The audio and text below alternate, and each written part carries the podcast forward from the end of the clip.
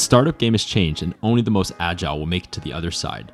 I'm your host, Michael Martocci, founder and CEO of SwagUp, and this is Out of the Woods, a show where we interview top startup founders, executives, and investors to hear how they're navigating the rapidly changing economic environment. We'll share real time insights, strategies, and stories from those in the trenches with the goal to help as many teams level up their execution and make it out of the woods. So, with that in mind, let's dive in.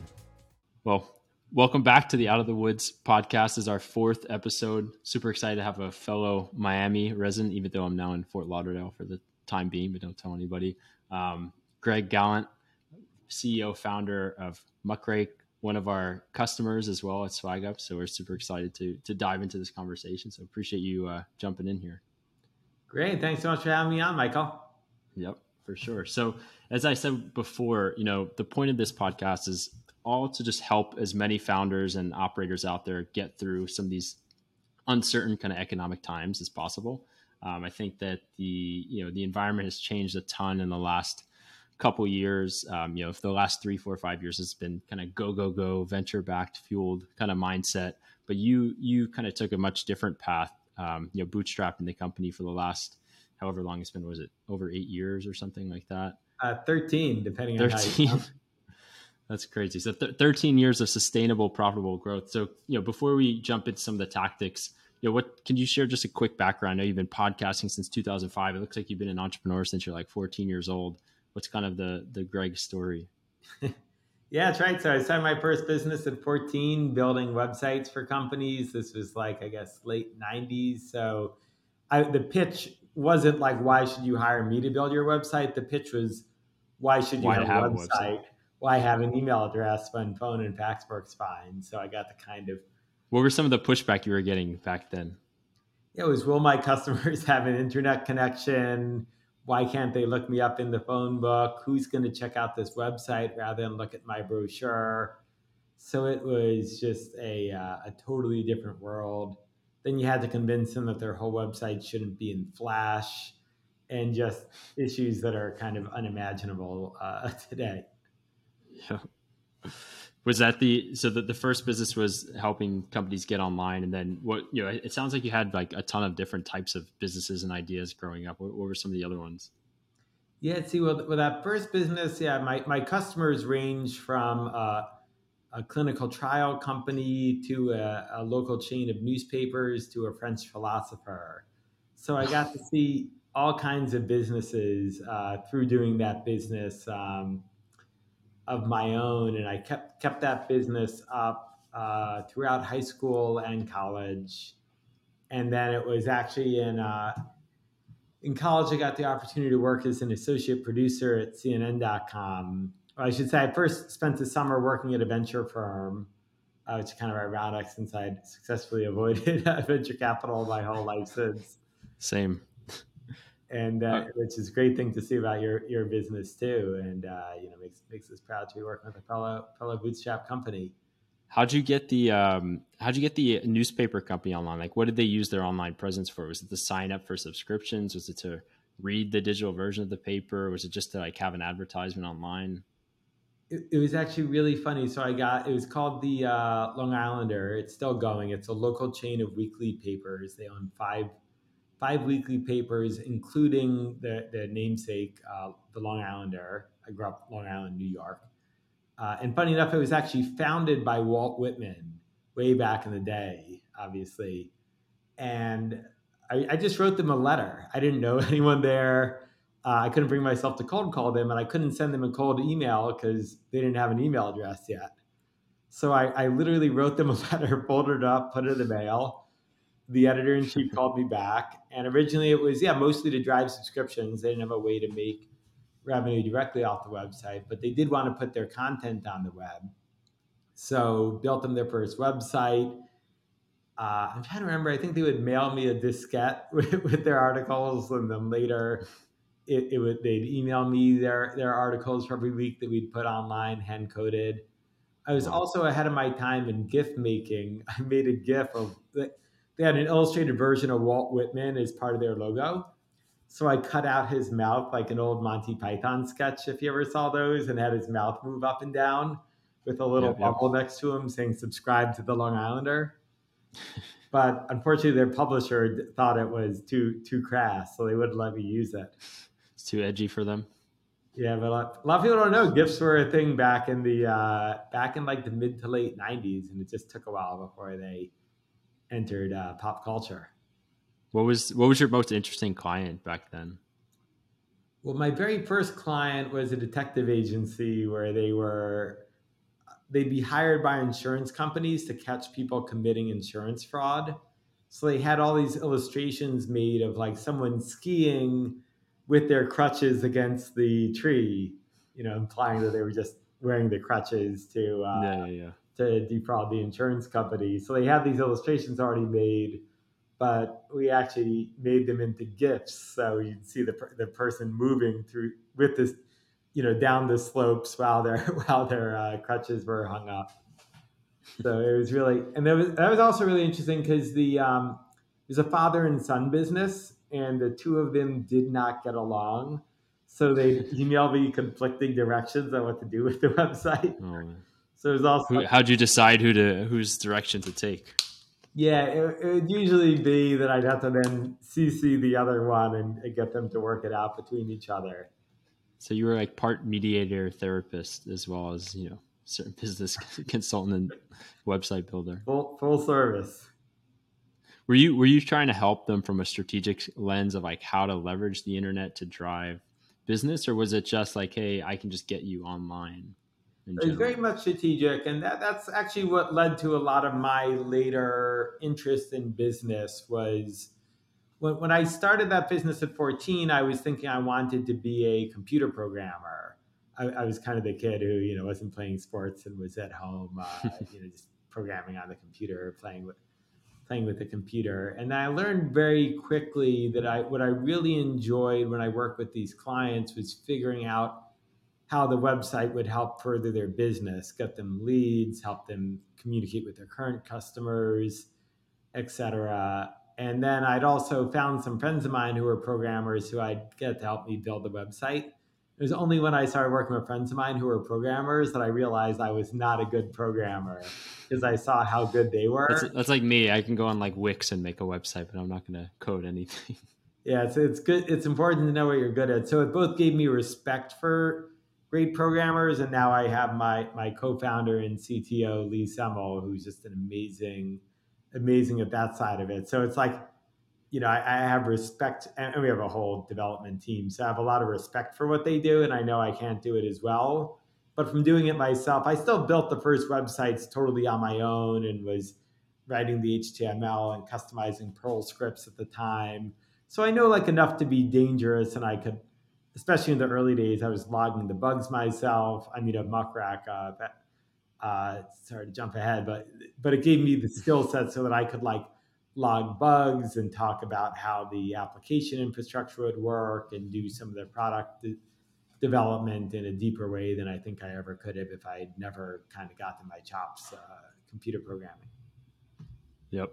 So what what was like the insight that you know switching ahead to Muckrack like you know how did you get involved in this PR space and realize that there was a problem that needed technology to solve it? Was it even a technology company from the start, or has it evolved a lot? Like, what, what was the foundation? There? Yeah, it was all, always a tech company, but uh, you know, maybe maybe kind of my my own start with podcasting is what led me into this. So when I graduated college in 2005. I saw podcasting was just becoming a thing. It wasn't even called podcast back then. It was called RSS feeds with enclosures because people were taking RSS feeds, which were still pretty new, and just pointing them to MP3 files. And so, um, being so, I, I got really interested in this idea that like, oh, you could get media onto an iPod. So I figured, let me just try starting a podcast. And from having done my own business and worked at a venture firm, I knew there was a lot of hunger, or at least I always had a lot of hunger to learn how other entrepreneurs did it. And now there's a ton of media about that. Uh, but at the time, it was like you wanted to know how another entrepreneur did it. Really, your only option was like Inc. magazine, and there were a couple early blogs like Fred Wilson's blog and Brad Feld. Where you can read like Sam Walton's book from like 1970s or something. Yeah, exactly, uh, from from way back when. But yeah, there was very little resources. Um, so and, and all you'd get is like this 500 word story like hey michael started a company and now it's now it's you know a, a huge success. But it's like wait well how there's no tactics. Yeah no what, tactics, what happened in the middle? Nothing relatable. Yeah nothing in the middle. So i was like well let me just interview entrepreneurs. I think that'd be a great format for a show.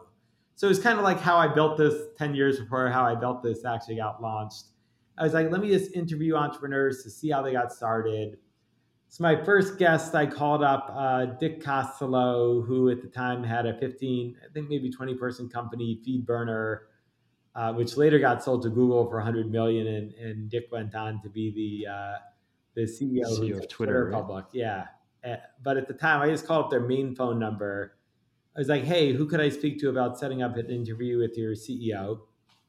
Like, this is Dick. I'm the CEO. Like, oh, hey, uh, he answered the call. Want to come on my podcast? I had no credibility. The website wasn't even built yet. He's like, yeah, sure. I've never been on a podcast before. I should really, really try it out. Uh, but one condition. I'm like, what's that? He's like, you, you can't call the, this landline for our company. You got to call me on my cell phone to interview me. And I knew very little about audio, but at the time, all the guidance was never interview someone on their cell Over phone because the, the service was really bad back, or the audio quality on cell phones was really bad back in 2005. But I had nothing to lose, so I'm like, yeah, sure, I'll uh, I'll do it. But just for my own curiosity, do you mind if I ask why? It's like, yeah, well, we only have one line for our company, so if I'm talking to you for an hour, customers won't be able to get through. Makes sense. So that that was my start. I was worried. I'm like, this guy's CEO of a podcast or of an RSS analytics company. Only be pretty boring lucky for me though he was actually a graduate of second city that uh, comedy school that that like um, uh, steve carell and all these other like super famous actors came out of. So he, he was a great guest to start with. And then i got how do you even take like sell sell audio and turn it into a recorded podcast? It's really funny so this this will definitely date me but there was something called a voice modem in the 90s which was a um, there was this idea in the 90s that you'd replace your very reliable $30 answering machine with your $2,000 unreliable computer. So they made this thing where it would take the modem, you know, what you, what you would dial up to AOL or Prodigy or CompuServe with, but it would let you answer a call. It would answer a call while you were gone and record someone's message, act like an answering machine, and record it to the computer. So one of the ancillary functions of the voice modem was that you could record a phone call on it if you just plugged it into the same landline as the rest of your home. So actually, I had to go. This was when I graduated college. I had to go back to my parents' house, dig out this. They'd stopped making them by then, so I had to dig out this old computer from my parents' like closet that no one had used in five years, see if it would still boot up, which luckily it did. Hmm. Figure out how to record using the voice modem, and then plug it in in their house so they get on the, the landline in a different part of the house. It's a lot harder than what we just did to get this set. Oh yeah, now we just plug it into Riverside. It's it's so much easier now to record a podcast and to uh, d- listen to them. Back then, you had to iTunes hadn't even integrated it yet, so you had to download what was called a podcatcher piece of software. It was a third party software that would check the podcast uh, it was like listening for RSS feeds. Yeah, download it and then in this very hacky way add it to your iTunes library. Then you had to sync the iPod to your computer and hope it would properly sync. Half the times it wouldn't. Then you'd finally get the audio on your iPod, and only then could you go for a run and listen to it. What was the first iPod that you had? Oh man, it was it was one with the little spin wheel. I think it might have been the second or third generation podcast uh, or iPod? Yeah, I think I think my first one was maybe the mini that was like they came in different colors. Oh yeah, yeah, that one came later. That that was a cool. That was then, very cool. Then they had the uh, they had the shuffle. There was that other mini that was like very thin. My dad had the one that had the circle, but then the four buttons up top. No. I don't know if you remember that. It had the wheel with the four buttons up top. That was the second one. I think. Yeah, that that might have been the one, one, that I had. I remember it had the wheel, and it was just so magical that you could have like a thousand, you know, like pretty much your mm-hmm. whole like library of CDs that you ripped, you know, your thousand uh, albums or whatever it was in your pocket. Yeah, I had the I had the iPod video that they used like the U2 song to kind of promote when it was coming oh, yeah. out, and I just thought it was like a crazy thing because I I think I downloaded like Pirates of the Caribbean to it or something that I can watch on this like little screen on like an airplane or something. But it was just such a like a progression forward from a technology standpoint compared to what was before it. You know? Yeah, well said. And a lot of people don't appreciate now that podcasts got their name from the iPod which was just discontinued. So the really? podcast outlived the iPod. And in those early days, even by like 2005, 2006, even after the term podcast caught on, everybody was like, well, we don't know if we really want to use the, the word podcast because it ties us too much to the Apple ecosystem. And I didn't even realize they were connected. Yeah, it's really funny. And Apple wasn't behind it. It just got turned there. And everyone was always worried that Apple would just come around and like sue every podcast for using this term. But I guess Apple just figured better to, to let that breathe on, on so then, own.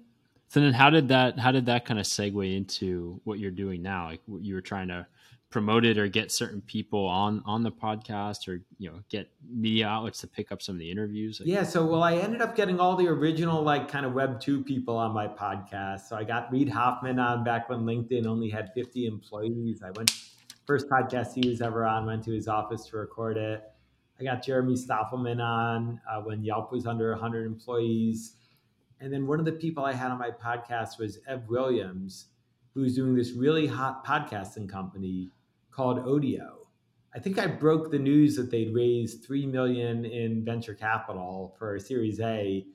You should you should have turned this podcast into a venture fund. You would. You oh man, yeah. It. If I only had any money back then, or anybody would have trusted me with money back then, it would have been probably the top performing venture fund ever. Did you have a sense that these companies were going to be like something successful, you, you, just happen to know these people or like ran into like what they were doing and just like, oh, this is. I, I believed in them because like they were. I mean, I chose companies that were interesting to me. So like FeedBurner and LinkedIn, these were, like I thought they were the cool companies.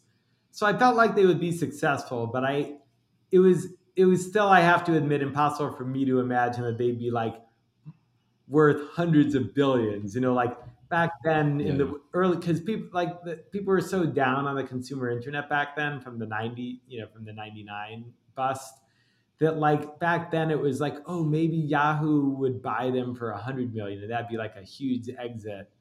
Uh, not that like oh wait maybe there'll be a you know 500 billion dollar public company one day now you now you can have a company without a product and be worth a hundred hundred million. If anything, the product will hold money. you back, right? Then there's something for people to poke holes in. Yeah, yeah. Where once you start like bringing in some revenue, it's like, oh, well, why isn't it more revenue? Why don't you have better margins? Or you know, you're better off just having an idea. Oh yeah, it's it's uh, it, it's always funny that you're you're kind of better off either having nothing or having something really good. But in the middle, that's where uh, that's where it gets rough. Yep, that's that's no man's land. So so so now 13 years on Muckrack. Like how you know you decided not to raise money. Like how how have you gone 13 years?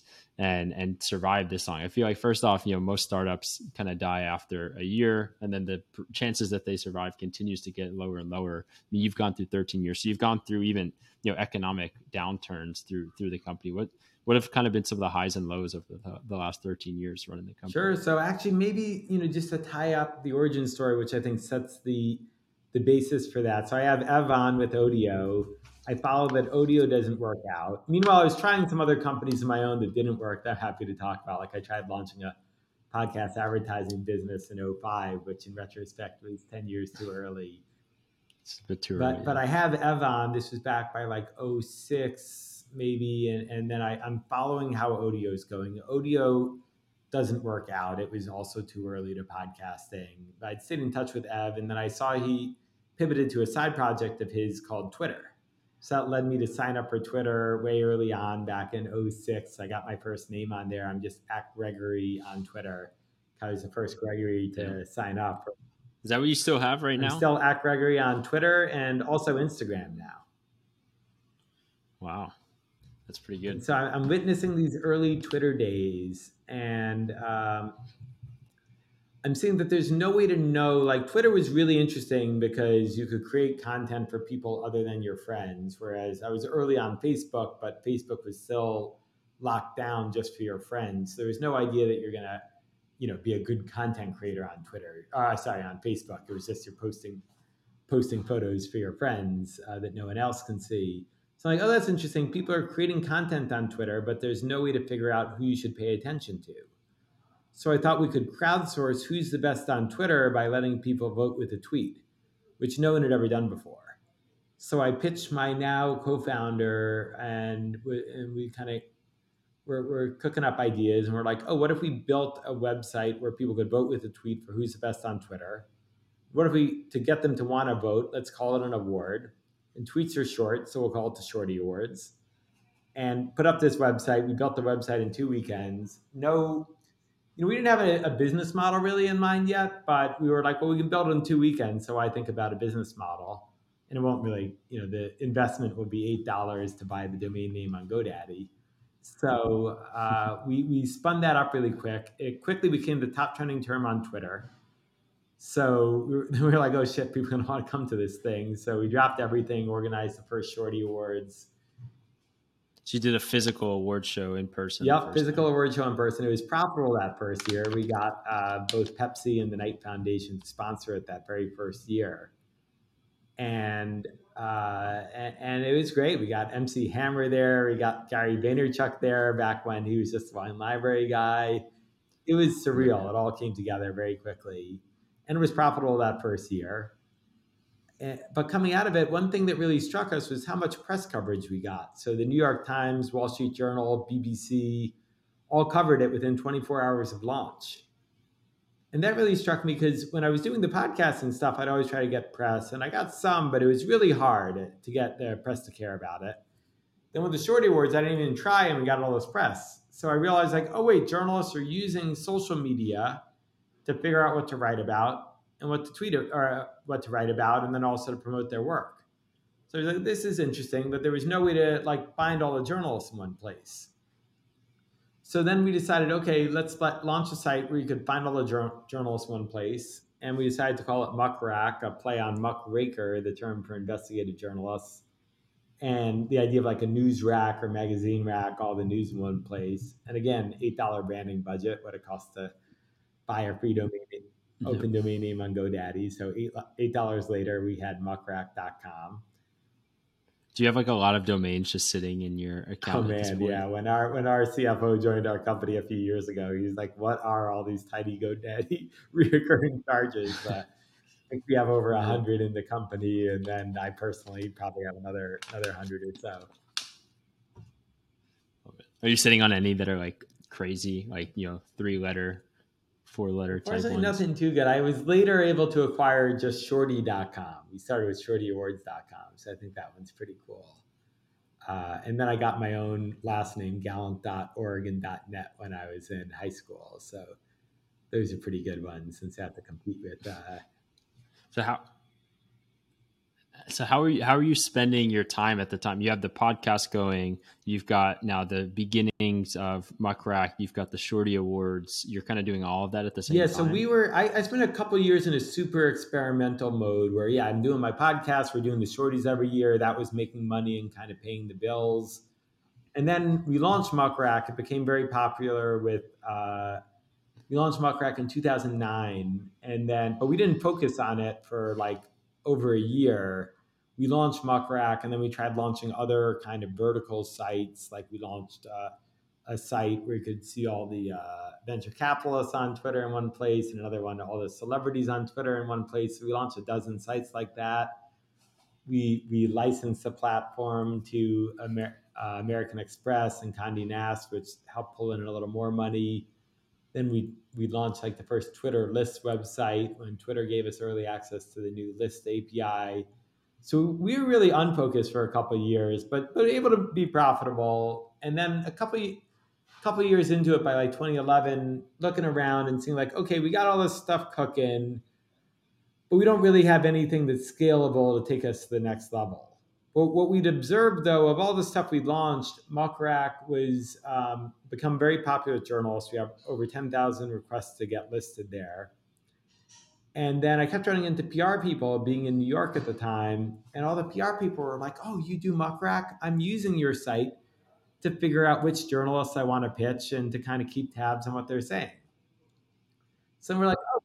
Was it very like centralized to New York that like the buzz was kind of building? Like everyone in New York that should be on it was on it, but maybe not the other cities yet? Yeah, I think that's right. Or I think we had other cities on it, but just because New York was the media hub, it was like, you know, New York's a place where you're just most likely to run into a journalist or a PR person at a bar. Whereas you're in some other city, there's a few of those people around, but they're not the they're not the dominant industry. So I think it served us very well yep. starting it in uh, in New York.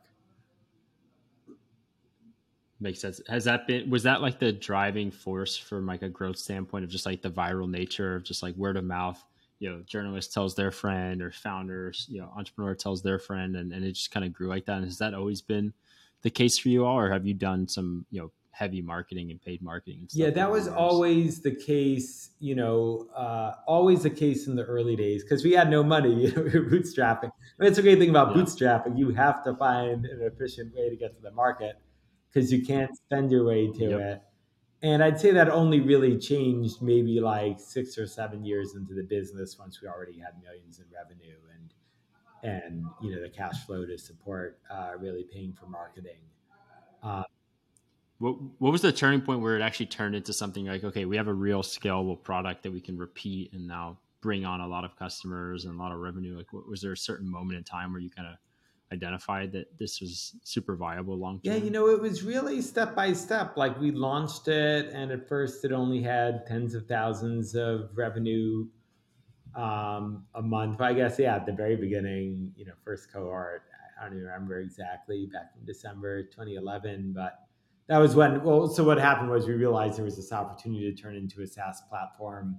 We rebuilt the whole uh, website from scratch in 2011 launched a saas product december 2011 and then it was really just you know a steady line up a lot of uh, development along the way. We, we kind of shifted over the years. We started with very much a point solution. Now we're now we're kind of like a system of record for the pr department and does a whole we do a whole bunch of things for them but yeah, it was really just kind of steady growth. So, you know, there was definitely, I mean, there's definitely like that time in the early days of a SaaS company when you still got under, you know, I mean, you just think if it's two people and you have under twenty or thirty thousand dollars in monthly revenue, or you know, under a few hundred thousand dollars in ARR, it's like promising and it feels good, but you're kind of like, hey, if if my co-founder and I weren't volunteering our time or in supplementing it with other revenue streams like we had from the Shorty Awards, it would cease to be. So you got to get to a,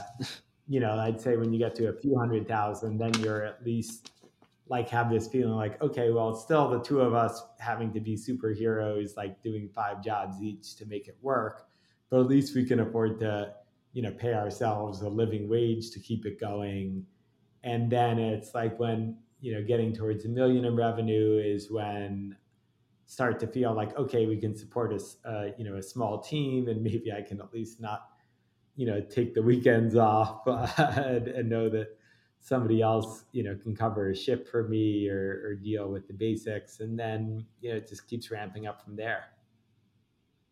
How, how long did it take to get to some of those like major milestones like a you know a million dollars in arr or 10 employees or th- like thousands of customers like what were some of the milestones along the way and how long yeah it's a take? good question you know for us um, uh, and again you know doing it totally bootstrapped and also splitting focused at the time with the shorty awards it took a it took a I don't know, at least two or three years, I think, to get to the first million in revenue. So it was a while for us. Whereas, you know, now, I mean, we don't we don't give a we don't publicly announce our revenue, but you know, we, we probably add yeah you know now we're adding a million a month probably so it. so it's just wild to think wow. that like it took several years to get to a million you know to get to a level of revenue that now is like an insignificant addition to us so i mean I, I have to say you know looking back like it's just hard to appreciate the power of compound growth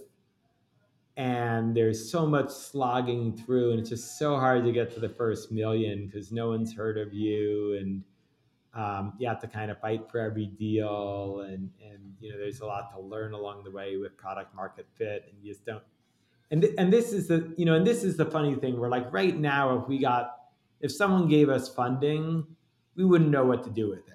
You know it's like we like, like right now we're making plenty of money and the hard part is hiring the right people back then if you gave me yeah. 100k it would have been a game changer. Like i mean like i would have known exactly what to do with it. You know we had a million pain points. We'd always fight over like who's you know whenever we got like the next 100k in revenue it's like well do we hire the salesperson or the programmer or the qa person or the first marketing person? So it, you know cash was definitely a big limiting constraint at the time and it made it harder not having the cash uh, and we grew slower because we didn't have the cash but now it's like yeah my co-founder and i own you know almost the whole company and uh, you know we also have given some of the company to uh, employees through uh, through various equity constructs. Um, but you know it's been so much better for the team and us long term because we suffered in those early days of not having the money. But there is some degree to which not having the money forced us to be really creative with how we reached the market and how we built things that I think built a good DNA in our company that that serves us well going into an economy like this where nobody wants to to fund unprofitable companies where you know we'd be in trouble if we were growing through the unprofitable model today Yep. No, it's a hard it's a hard momentum shift to make when you go so far down the path of like growth at all costs and then the you know, economic backdrop changes or the people that were giving you funding no longer are very interested in following on with with more capital when you've already built the model that's like oh well we, we know we're going to burn all of this and we just got to get to a milestone so i think it's i think there's a lot of companies that find themselves in that kind of spot right now of they were on one mode of operations and they quickly have to shift to this new mode which is more sustainability profitability building a strong business um, which you know when you bootstrap like you said that's kind of embedded in the DNA. Like you just need to figure those things out. You have to, you know, ask those existential questions of how can we survive, how can we be profitable, and and the the growth stuff becomes kind of a luxury. Um, but I guess we can use that to transition. You know, for those not paying attention, like what do you, you know, what do you think is going on, on in the economic environment externally? Like, what are you, what are you seeing? There's a lot of stuff on Twitter. There's a lot of other founders talking about X, Y, and Z. There's some people that are all doom and gloom. There's some people that are like, you know, the Fed's going to have to tighten, uh, bring back, you know, bring rates back down, and it's not that bad. And you know, there's disinflationary kind of tendencies happening. Like, what's what's your take? And then also, how important do you think like monitoring this stuff is for for founders versus just kind of keeping? Yeah, there's all great questions. I I think you know, the more people can shut it out and think about their own situation, the better. I mean, we started you know, really this company with the Shorty Awards and then Muck Rack right around 08 is all that shit was happening in 2008 with that housing market yep. uh, collapsing and, you know, Lehman and Bear Stearns and all that. And, you know, for us though, it was like, well, we had nothing to lose. We were just starting. Uh, and for me, it was like my best years ever up until that point. I'd spent, you know, 05 and 06, which people were looking in 08 people were looking back at 05, 06 as like the good startup years. And that was when like I think it was Sequoia put out their RIP Good Times deck. Uh, and you know, but but I was like, well, I was too early to podcast markets. I actually struggled in like 05, 06 with my podcast advertising company. And then with the Shorty Awards and Muck Rack, we like hit this growing pocket of the market. So while everything was blowing up around me, for me personally, it was you know the best years of my career because I'd I'd got finally gotten product market fit in a in a group, new growing area. So I didn't have a legacy cost base, um, and I was in this explosive growth area. So I think if you're an entrepreneur just starting out and you don't have or or you're profitable, so you don't you don't have this cost base that's ahead of you it might be a great time to start a company because you're you're also now not competing as much for talent with these you know b- these companies that are just lighting money on fire to grow. And then there you know there's also for you it changes your opportunity costs. You don't have to turn down all these jobs paying a ton of money you can get more attention and then it also means you can get more like we were getting a ton of press back then and like techcrunch which was at the time you know the dominant place to to get press and all that because other companies weren't raising venture money you know nearly as much. So we, we were able to kind of punch above our weight class in the battle for attention uh, vis-a-vis you know th- this other market. So I think going into now, you know, like you know, I would try to stay away from just looking at universal advice. I think good times and bad, you know, like universal advice is never never helpful. That, that's why when I would do my podcast, I, I tried to look more like, hey, well, tell me about your experience, and it's up to the listener if that experience is applicable to them. Whereas like the universal advice almost never works. But I, I think you know it's a time that you know some people are going to have to be defensive now if whatever their product was, you know, maybe it's a luxury good that's gonna gonna stop being as important, or if their plan called for raising a ton of capital they might have to change their plan. But it could also be, you know, I think it's also an exciting time to look for opportunities uh, as you know other other companies might implode or or have to change their plans. As for someone who's got a more bootstrapper mindset, could be the best time to start a company or the best time to expand their company.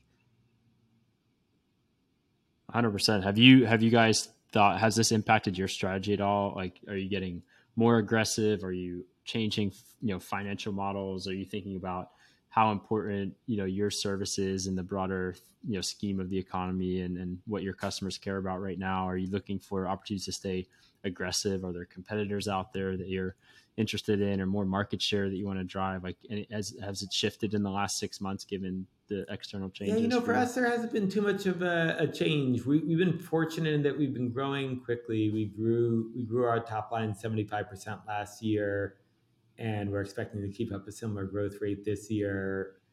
You know, we're always watching for signs of it. We had a good Q2 and we're feeling good about the second half of the year. You know, public relations, it's something that companies always need.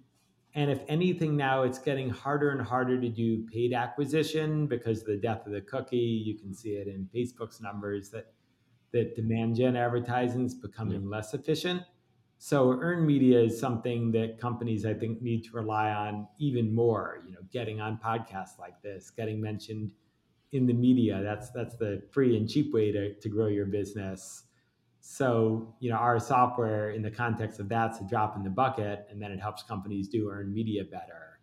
So, I mean, we've always been cautious in how we've grown the business. We always keep our expense lower than our revenue. Imagine that. um, so so that's something we always are watching out for. And we've always dynamically budgeted, meaning that every month we'll adjust how much we're spending based on how much we're making because uh, we want to make sure that we're we're spending less than we make, but also if we're making more than we expected, we want to invest more rapidly. And if growth ever slowed, then we'd slow increasing our expenses uh, accordingly.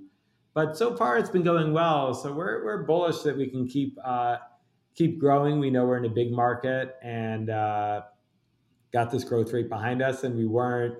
We've never made ourselves dependent on having to raise money to keep growing because we've always grown cash flow positive. So because that, we don't have to readjust.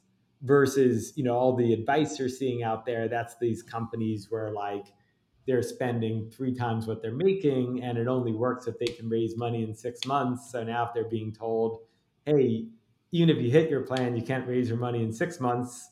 You're going to have to wait 18 months. And it's like, oh, now we got to lay a bunch of people off to make a runway work uh, so that we don't run out of money before we can raise the next round. Yeah, well, I think I think in general, patience is kind of in short supply. You know, these days. You know, you've you've been at it for 13 years, which I think, you know, for 90% of people in startup world is like an eternity, you know, and I don't think they can even imagine running the same company for 13 years, especially, you know, entrepreneurial people, they're very like ADHD a lot of times. It's like you have this one idea and then you move to this next idea and there's always a hot new market and, you know, there's not a lot of people with staying power, but I think it's interesting that you've kind of stuck with the same thing and you're com- you're, compounding that growth now like you know it's taking you say 10 11 years to now really get into the you know the home not even the home stretch but just like the really really impactful years because 75% growth compounding on a pretty large base like you know five yeah, the next 13 years are going to be incredible compared to the first 13 but it takes a while to get to that point where you finally break through and i think a lot of people either quit before then or they want to or they want to take like the shortcut by bringing the capital in so that they can get to the point that you got you know in three years or four years versus 13 but i think you know it takes time to kind of learn the lessons as well. Like you know i'm sure you've learned a ton over these last 13 years that help you for these next 13 that if you would have like tried to compress that into three or four years in the venture cycle you know, it, maybe you wouldn't have built the same type of business and, and it wouldn't be as sustainable. I think that's a great point. Uh, and, you know, the, what, what you point out about the power of compounding, it's like we've created more value, more enterprise value in the business in the last two years than we did in the first 11 years because, you know, just 75, you know, like we more yeah. than doubled then. And it was so much harder to go from zero, you know, zero to where we were 11 years in, going from 11 years in to 13 years in was kind of just extending the trends, yet it's more value. So, so it's hard to wrap one's head around. And I have to say, going back, I don't want to pretend that I have any less ADHD than the average entrepreneur. I was super unfocused, as you know, I talked about. I mean, yeah, you were running three businesses, at the same, time. time. I was in my mid 20s. If you told me then, like, hey, Greg, you're going to be doing Muck Rack for 13 years, I would have, I would have said, I, I can't imagine doing that. But I think what I didn't appreciate is that when you have a growing business, even though you keep the same job title, CEO, because you give it to yourself at the beginning, you really have a new job every two years. Because being the CEO of a two person company has nothing to do with being the CEO of a 10 person company. And that has nothing to do with being the CEO of a 100 person company and now we're now we're almost 200 people and you know it's a new job to me. Like i've never been the ceo of a 200 person company before so i've got to learn all this stuff on the job. And then the second i get competent at being a ceo at a 200 person company will probably be 300 people and i'll have to figure that out. So it, it keeps it really interesting when you're in a growing yeah. business. I think even for someone who feels like they've got you know adhd and they can't stay focused or they get bored of doing the same company like so long as it's growing it'll keep presenting new challenges and it'll keep life very interesting. Do you ever do you ever get kind of pulled in the direction of, hey, what if we wanted to turn this into a multi billion dollar company and take on the broader PR kind of ecosystem and all the different problems that it has? Or do you say, hey, we have this nice business that we can continue to compound and we do something specific that's really great and we're really good at it and we're going to keep doing that over and over again? Or, you know, where do you fall kind of on? on yeah, we've, we've kept expanding the vision and what the product does as it grows. So when we, when we started, it was like this point solution, like we're going to help you find the right journals to pitch we launched that and then the customers were like hey listen we don't like the legacy tools that we're using to monitor when we're mentioning the news and that we use to report on all the press that we get. Can you build that too? And we're like wow that makes sense. And then we looked we're like well we could probably build it better because we can build it integrated with the pitching tool that we started with and make all the data talk to each other and tell the story. So we did that and even today we're, we're expanding our product team and our engineering team and we have a very aggressive roadmap for increasing the functionality. So i think it's important to always be broadening what the company does because at the end of the day you're growing or you know you're growing or shrinking. No tech company is going to stay the same size every year. And it's fun to grow because all, all these smart people want to come and work at your company and everyone can get promotions and raises because you're growing and it sucks to shrink because no one who's smart is going to want to stick around and stagnate their career and, and, and you got to deal with that. So i think you know i've always looked at it like grow or die and, and you got to figure out you know where where's your next vector of growth going to come from. Well how do you you know as a bootstrap company like you talked about budgeting based on like how the performance of the company is going but you know how do you think about like planning out some of those growth initiatives? If you say hey we need to build X, Y, and Z feature set or product line to be able to expand revenue by five billion this year. Is that something you do at the beginning of the year and, and plan that out? And then how do you how do you kind of you know scale up or scale back on, on that those investments throughout the year? Is it really month to month, like looking at where oh, revenue? Oh no, yeah, it's, it's definitely longer term planning. It's just that month to month is reevaluating the plan to make sure that we're not off course.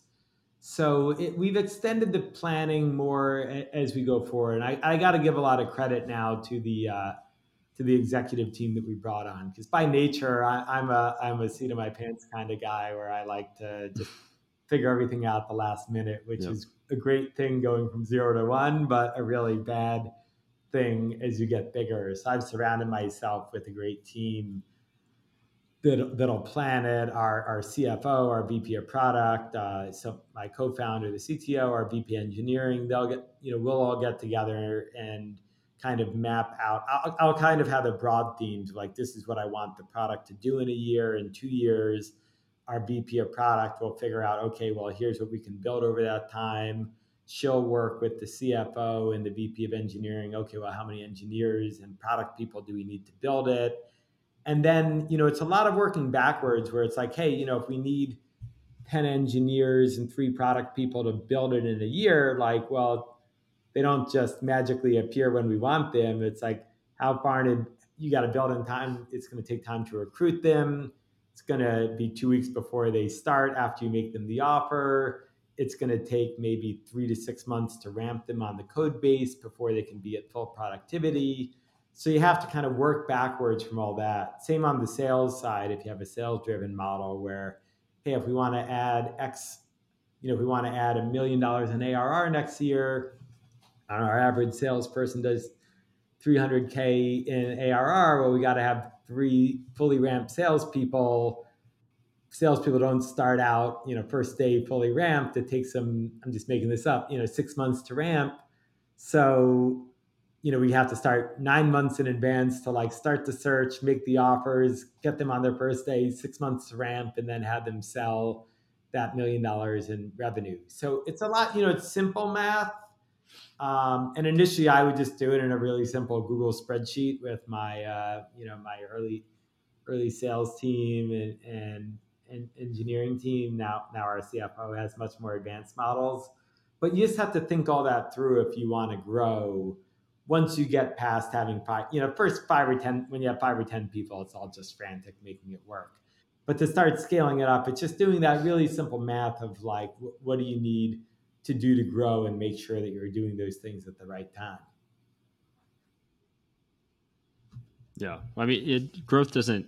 I mean, unless you're one of the hottest companies in the world, growth doesn't just like randomly happen. You know, it's something that you kind of have to deliberately, you know, either support or drive. You know, through like you said, just simple math. Like if you don't actually have the reps to deal with it or the people to onboard them, where you're not actually, you know, you're not filling the top of the funnel with enough of net new to then drive the the revenue plan for the year. It's, it doesn't just magically kind of happen. But uh, I think every startup goes through kind of a lot of iterations of planning, you know, especially when you're kind of bootstrapped in the beginning. There's not really the luxury of planning, I think, sometimes because you don't really have capital and you're kind of just trying to survive. And then you kind of move into this stage of where you've scaled and now you can be a little bit more deliberate. And I know for us, at least, like it was kind of challenging to kind of turn the corner and become like a planning type of company that's more deliberate about things. And, you know, we've gone through like iterations of like OKRs and I'm actually reading this book Traction right now on nice. EOS, the entrepreneurial operating system. Do you guys like? Do you have a COO or do you follow any sort of like standardized kind of? Yeah, we're, we're big into OKRs. My favorite business book is High Output Management by Andy Grove. You got it? Oh, this one. Nice. Have you read it yet? Yeah. I read the first. Yeah, half. the first half's more. Yeah, yeah. The, the second half's really good too. You know, I think that book is great because it's written by an actual CEO, you know, Andy Grove, who is like famous for being one of the first employees at Intel and um, ran it and pivoted them. You know, they started as a RAM company and pivoted them into microprocessors for what we know them now. Uh, and and he writes in it that he wrote it more for like the middle manager, so it's like very practical and he doesn't have anything to sell you. He's not like a consultant selling you on his services. He's he's just writing this for to help other managers. He, he's always been one of my business heroes. His other books are great too. Um, but yeah, so I really like the OKRs. And we implemented them early, and I gotta say they were painful for the first couple years. Like a lot of my team, it, t- it took a while to get the team to buy in, and we'd always get into arguments over exactly how to implement it but it's been super powerful because it forces you in like this rhythm every quarter to decide okay what are our priorities and then one of our core core values is transparency and just by making it transparent to everybody at the company hey here's the top three company objectives this quarter, and here's what marketing is doing to, to support it, and here's what tech's doing it to, to support it. So it's never a mystery like, well, what's what's you know, I'm in tech, what's marketing up to? It's like, well, go read the OKRs. Like that's what they're up to. And if they're doing what's in the OKRs, then at least they're doing what they said they were. And if they're not, then you know they're not performing. And if you think the OKRs are dumb, then you should have said something about it when we were uh, we were setting the OKRs. Yep.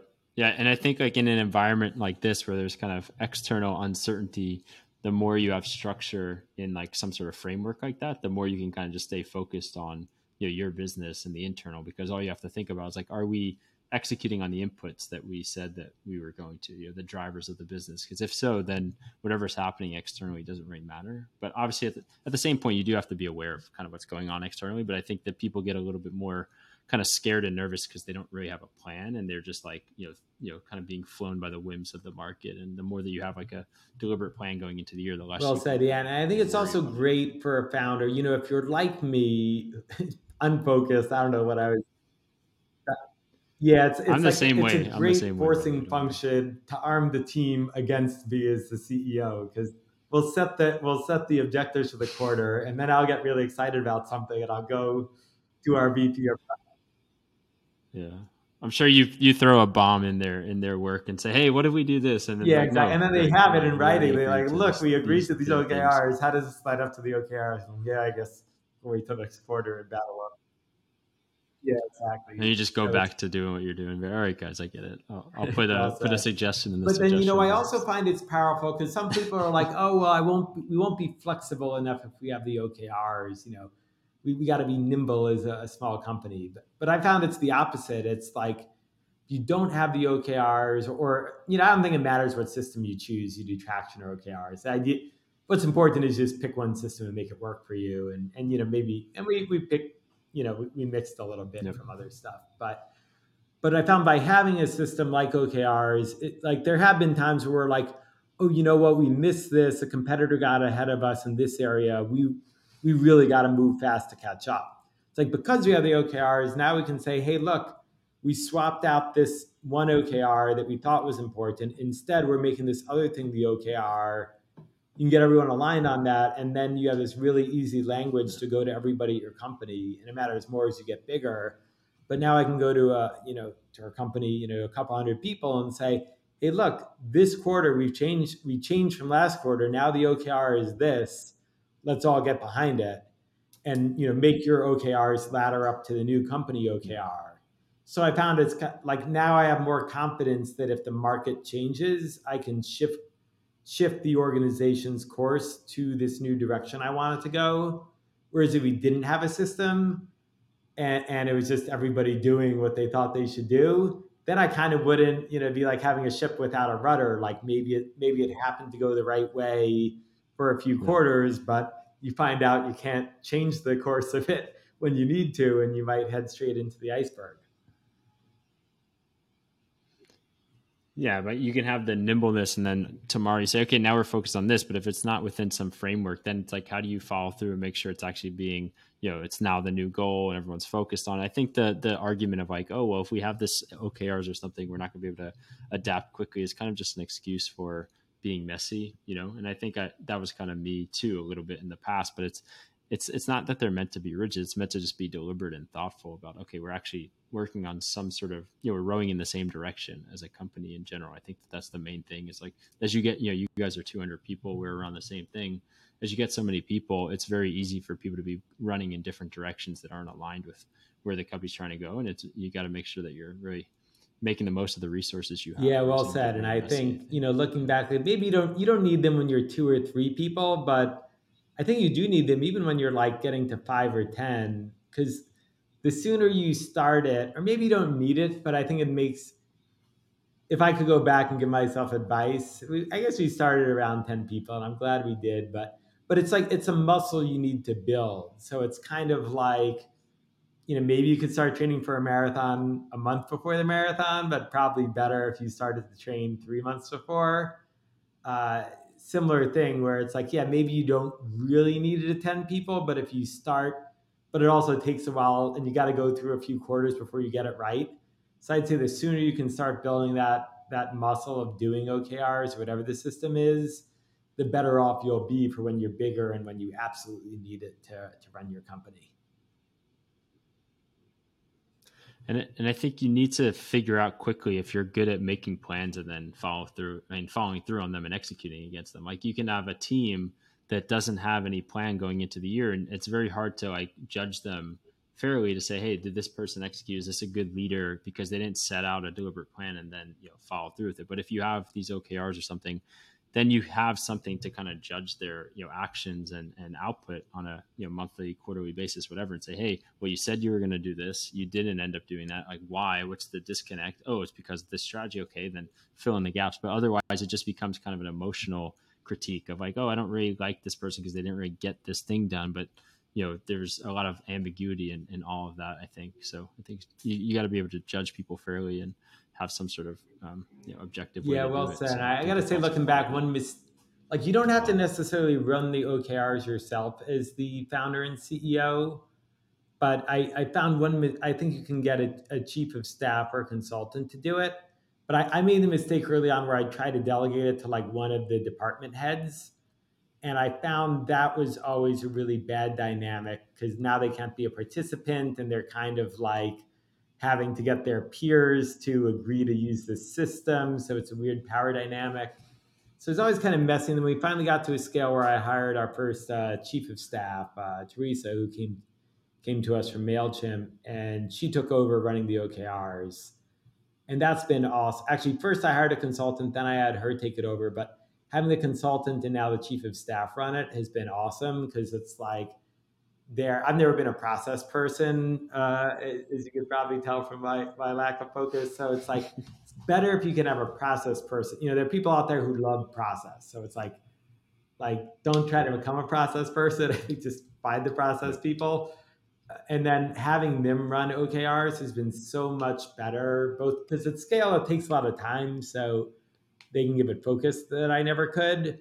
But then also it just plays their strengths yeah, about like holding people accountable. Too, and it doesn't have to be an aggressive way. Just running, we'll do these weekly stand-ups. Like, how are you tracking to your OKR?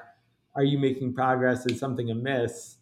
Uh, that helps a lot. And it doesn't have to be the CEO. I mean, at the end of the day, the CEO has to be looking at it, and you know, yeah, CEO has to be the one to address it if the person is falling off and diagnose the problem. Like maybe we didn't set the right goal, maybe they're not the right person to execute it maybe as an organization we didn't set them up for success to execute it.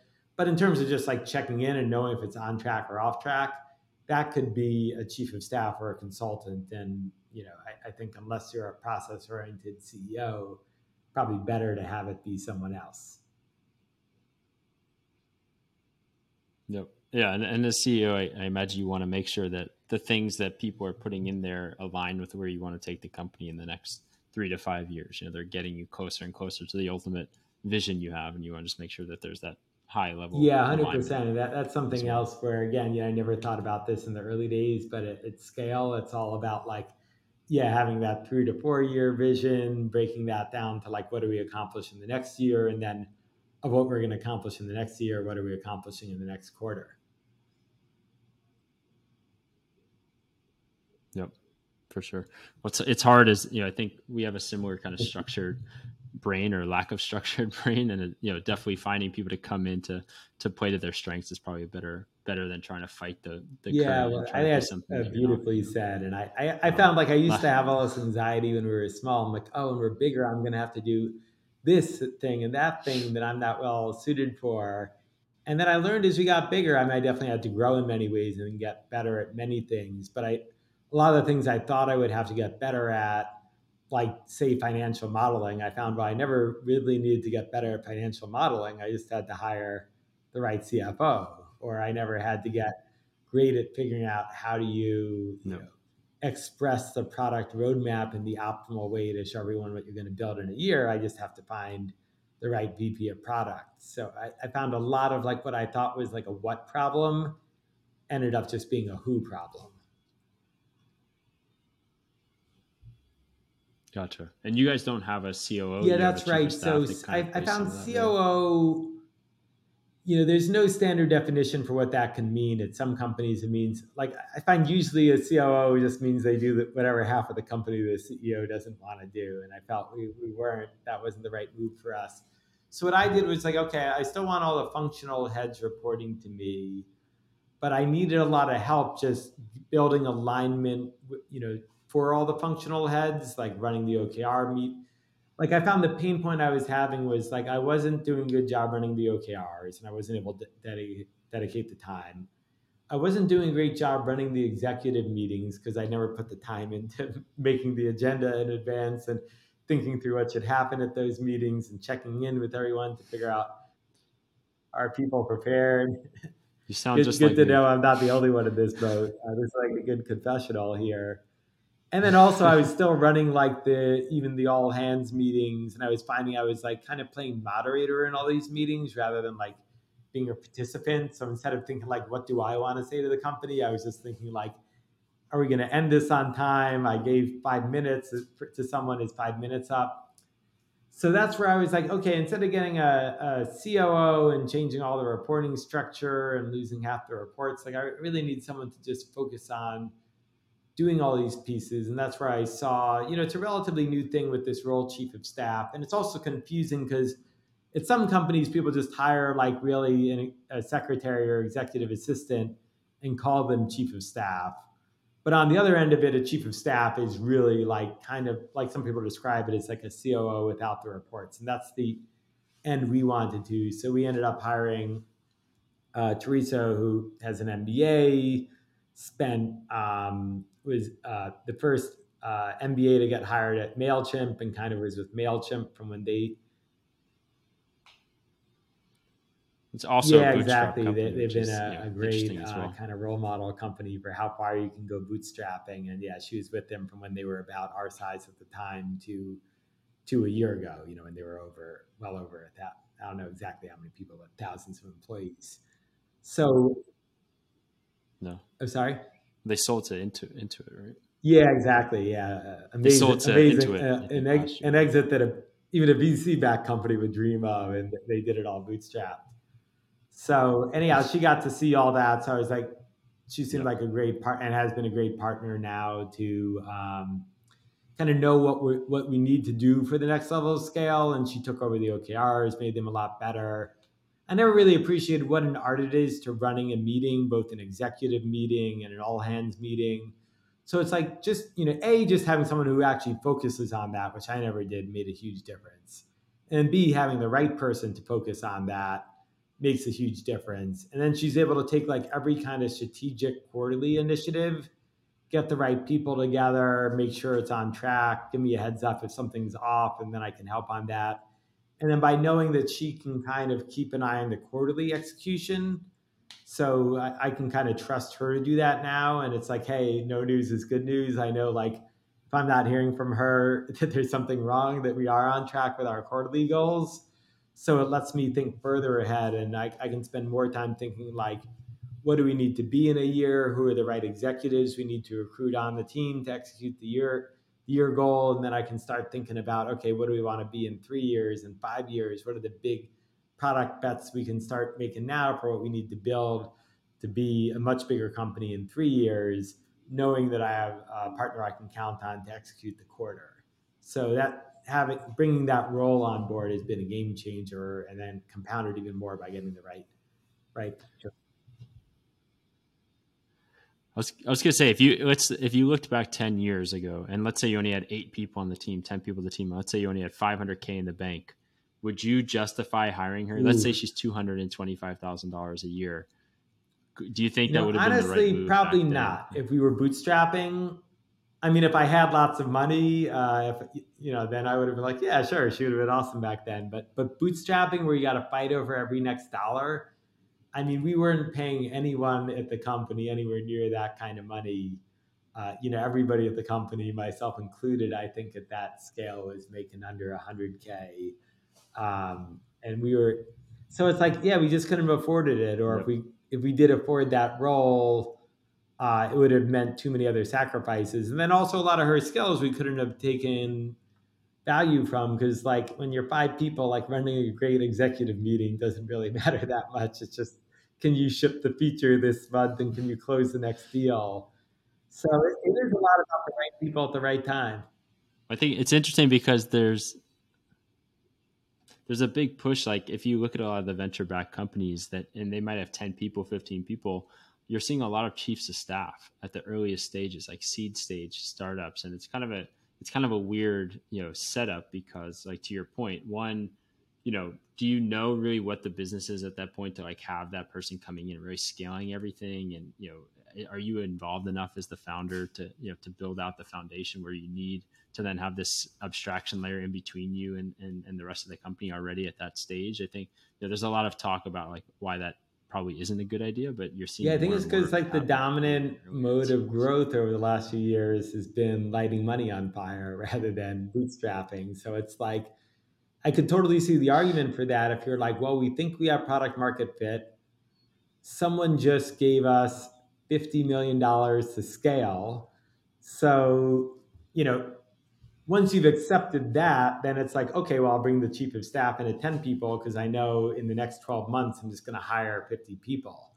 But if you take a step back and you challenge the assumptions, like, well, is it a good idea to hire 50 people if you're not 100% sure you've really nailed your product market fit? And not just that, but that you figured out a scalable go to market strategy? Maybe it's not such a good idea and I think that's what we're going to see a lot of painful unraveling now, where people people didn't prove out the fundamentals before scaling up, and they made all these decisions premised on the idea that you just got to scale up so quickly.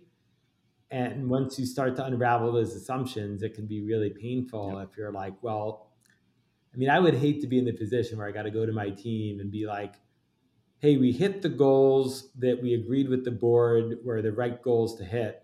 But because of these external fund, you know, because of the market changes that were outside of our control, we now don't think we can raise the next round. And because we're not profitable, we got to lay a bunch of people off because we extended our run to extend our runway. Like, yeah, that just sucks and it's going to be demoralizing. I mean, I, I, I'm sure, you know, people can make I'm sure there'll be companies made stronger for it, and there will be companies that survive and have to go through moments like that. But you know, it sucks and it's avoidable if if you start the company in a bootstrapped way. You know, it's not possible in every market. So I don't I mean to sit here and say, hey, everyone should do it like we did. Their market environment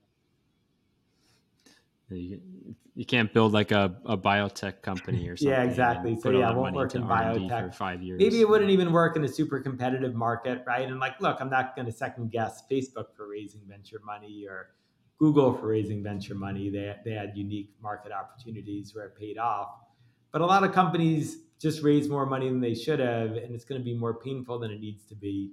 That's where you have to contrast that pain because there was a lot of pain to bootstrapping, as I mentioned in those first days where you don't you, know, you can't even pay yourself. You, you can't have really experienced people around you. you you know you're not growing as fast as you can. But you got to weigh that pain to the pain of maybe scaling up too fast and doing unnecessary layoffs.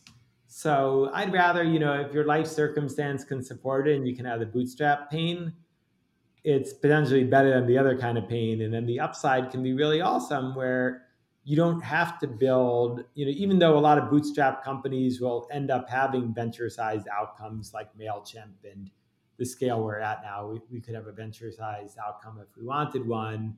But you don't have to do that. Like you bootstrap a business and you get stuck at 5 million ARR, like a lot of people would dream of having a $5 million revenue company, right? If you run a $5 million ARR company at a 20% margin, it's a million dollars a year of predictable revenue. Like that's not that shouldn't be a failure. That should be awesome. And then you could spend maybe it'll take you five years to get growth back on track, but that's five years of taking a million bucks in profit, which is awesome and employing. And I just uh, I just had Andrew from MicroAcquire on on the podcast the other day, and you could take your one million dollar EBITDA, you know, SaaS company and sell it for like ten million on there, and your life's completely changed for the rest well said life, yeah so. and you might make more money right if you bootstrapped it to 10 sell it at 10 10 million dollars yeah it's enough money you can live a pretty good life and never have to work again i mean live a great life you know you know you could live a great life and never have to work again versus if you Just not in Miami. Not in. Miami. Just not on the Venetian Island. Yeah, yeah. Maybe in uh, in Orlando, you could be living very well. I imagine. Yeah, yeah. You could you could buy Shaq's old house at the big uh, basketball court. Exactly. Yeah. All right, I go. I go. One last question before we wrap it up. But you know, if they're you know, for the founders that are listening to this, and maybe they're in one of those precarious situations where they took on too much money, or maybe they didn't take on enough money, or they were in a very growth mentality, and now the market shifted. You know, what would be your biggest piece of advice to them of like how to navigate these next you know few months, you know, for them as a company? Yeah. So my advice, and you know, I, I want to be humble here in that I've never, I've never been in that situation though I, I mean, I have been in situations where I've had to look at the zero cash date early on, but I would just really focus on doing. I, I find whenever I have anxiety about numbers, I find the spreadsheet's always a solution. Just you know, instead of having abstract anxiety, actually spreadsheet out like what's your zero cash date.